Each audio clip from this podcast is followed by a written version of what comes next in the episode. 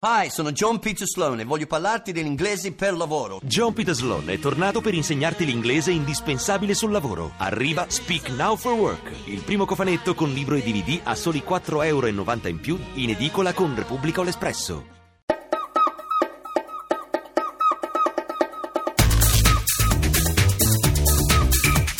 Habitat, GR1 Ambiente. Settimanale a cura della redazione economica.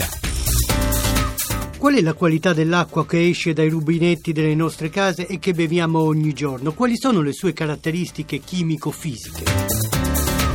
Buona serata da Roberto Pippan, Coop che da anni promuove il consumo dell'acqua del rubinetto e in alternativa di acque minerali provenienti da fonti vicine ha avviato una iniziativa per far conoscere a tutti cosa c'è nell'acqua che consumiamo. Di che cosa si tratta? Ce lo spiega Isa Sala, direttore di Coop Estense, che a Modena e Ferrara, in collaborazione con le aziende municipalizzate, ha cominciato a mettere l'etichetta all'acqua pubblica. L'iniziativa si chiama Acqua di casa mia in che modo si informano i consumatori? Dei manifesti, delle locandine, ci sono anche dei volantini che si può portare a casa che contengono le caratteristiche, i valori dell'acqua del comune. I parametri che sono considerati sono l'acidità, quindi il pH, cloruri, ammonio, nitrati nitriti, il residuo secco e la durezza.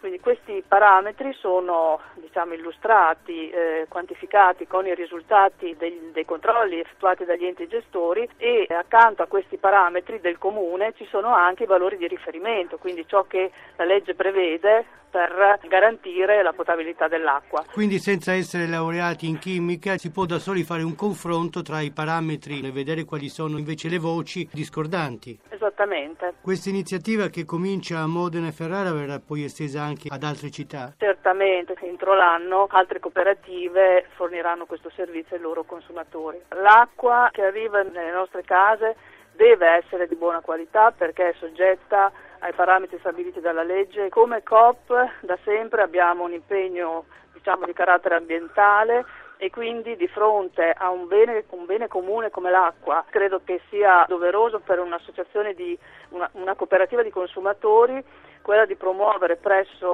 i propri soci e cittadini eh, diciamo, un'informazione corretta perché serva al consumatore per, acquist- per fare gli acquisti giusti diciamo, e poi in generale anche per promuovere un uso oculato dell'acqua. Ma lei crede che nel nostro paese si consumino forse anche troppe acque minerali laddove non serve si potrebbe consumare benissimo l'acqua di casa? Io penso proprio di sì, anche perché siamo il primo consumatore di acqua minerale in Europa, il terzo nel mondo eh, quando per fortuna nel nostro paese c'è tanta acqua disponibile. Realizzare città o almeno interi quartieri sostenibili, intelligenti e inclusivi è possibile, lo dimostrano molti progetti realizzati in tutto il mondo, anche nei paesi più poveri. In Italia si fa un po' fatica a trovarli. 19 di questi progetti sono in vetrina al Palazzo della Ragione di Padova, nella mostra Superurbano Rigenerazione Urbana Sostenibile, che resterà aperta fino al 13 febbraio. Curatore e capo progettista dell'allestimento è l'architetto Andrea Boschetti di Metrogamma che abbiamo in linea. Facciamo subito qualche esempio. Sono tutti progetti che mettono al centro lo spazio collettivo, quello che gli americani definiscono l'in-between, prima ancora che i volumi delle città. Il secondo aspetto, secondo me, fondamentale è quello della capacità di moltissime di queste operazioni di fare investimenti pubblici. Ne cito due, uno è appunto un esempio in Colombia molto interessante perché in una dispesa quasi una favelas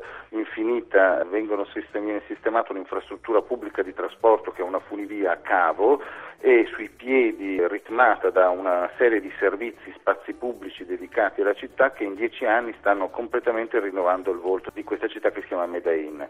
Eh, l'altro esempio è New York, molte delle nostre città si trovano eh, in qualche modo eh, delle grandi infrastrutture o poco utilizzate o inutilizzate, in quel caso è una ferrovia sospesa eh, River di Manhattan che è stata trasformata in un lunghissimo parco eh, che gli, diciamo, i newyorkesi stanno iniziando a utilizzare eh, stanno facendo proprio come uno dei luoghi più eh, dire, cool anche delle, della città. Un altro esempio straordinario è per esempio invece lo spazio pubblico, un spazio pubblico di un gruppo di progettisti piuttosto giovani che si chiamano Big a Copenaghen, è uno spazio aperto in un luogo multietnico dove questi materiali dello spazio pubblico della piazza sono costituiti soprattutto da elementi provenienti dai diversi paesi eh, che costruiscono questa cultura multietnica. Quindi si costruisce questo patchwork molto, molto divertente, anche molto forte d'impatto, ma assolutamente di fortissima identità. Insomma, se queste cose si riescono a fare in Danimarca, negli Stati Uniti, ma anche in Colombia, a maggior ragione dovremmo riuscire a farli anche da noi. Ma certamente bisogna intanto rimettere al centro, al centro, dello sviluppo delle città le idee prima ancora che gli assetti normativi e i grovigli eh, burocratici. Quindi eh, bisogna ricordarsi che l'urbanistica anzitutto eh, sono idee di sviluppo per l'uomo, quindi sostenibilità eh, ha a che fare certamente con i materiali, con i materiali compatibili, con una dimensione sicuramente non inquinante del nostro quotidiano, ma anche e soprattutto con l'uomo e la cultura dell'uomo al centro di ogni, di ogni progetto. Quindi il tema dello spazio pubblico diventa quasi l'emblema di una sostenibilità allargata perché diventa di fatto l'investimento no profit necessario perché le città migliorino in modo sostanziale.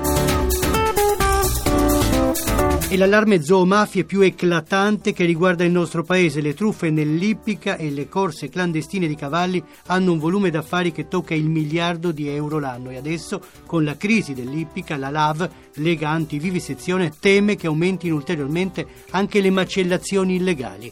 Così il responsabile dell'Osservatorio Nazionale Zoomafia della LAV, Ciro Troiano. I dati ci indicano una situazione molto preoccupante. In 13 anni, da quando ci stiamo occupando del fenomeno, registriamo circa 3.000 persone denunciate, sequestrate oltre 1.000 cavalli e bloccato un centinaio di corse clandestine. È un fenomeno allarmante. Noi riteniamo che le corse clandestine di cavalli siano il fenomeno zoomafioso più evidente. E adesso con la crisi dell'ippica il fenomeno sta aumentando e stanno aumentando anche le macellazioni clandestine. Su questo non abbiamo ancora dati, però è una nostra preoccupazione. Noi temiamo che la criminalità organizzata, approfittando della crisi dell'ippica, possa mettere le mani sui cavalli e riutilizzarli sia nelle corse clandestine sia nel, per la macellazione clandestina. Appunto. E dal punto di vista legislativo, che cosa bisognerebbe fare per scoraggiare questo fenomeno? Innanzitutto chiediamo controlli a tappeto anche di natura fiscale sulla compravendita dei cavalli eh, che vengono dismessi nell'ippica e seguirne la rintracciabilità di questi animali. Poi chiediamo l'approvazione di una sanzione direttosa per chi organizza o partecipa a corse clandestine. Allo Stato l'unica sanzione penale che abbiamo è quella del codice penale che punisce l'organizzazione di competizione non autorizzate tra animali e che possono mettere in pericolo la loro integrità fisica. Noi vogliamo che la corsa clandestina sia punita in quanto tale. Quindi introdurla nel codice penale. Esattamente. Concludiamo qui da Roberto Pippan l'augurio di un buon proseguimento d'ascolto. A risentirci sabato prossimo.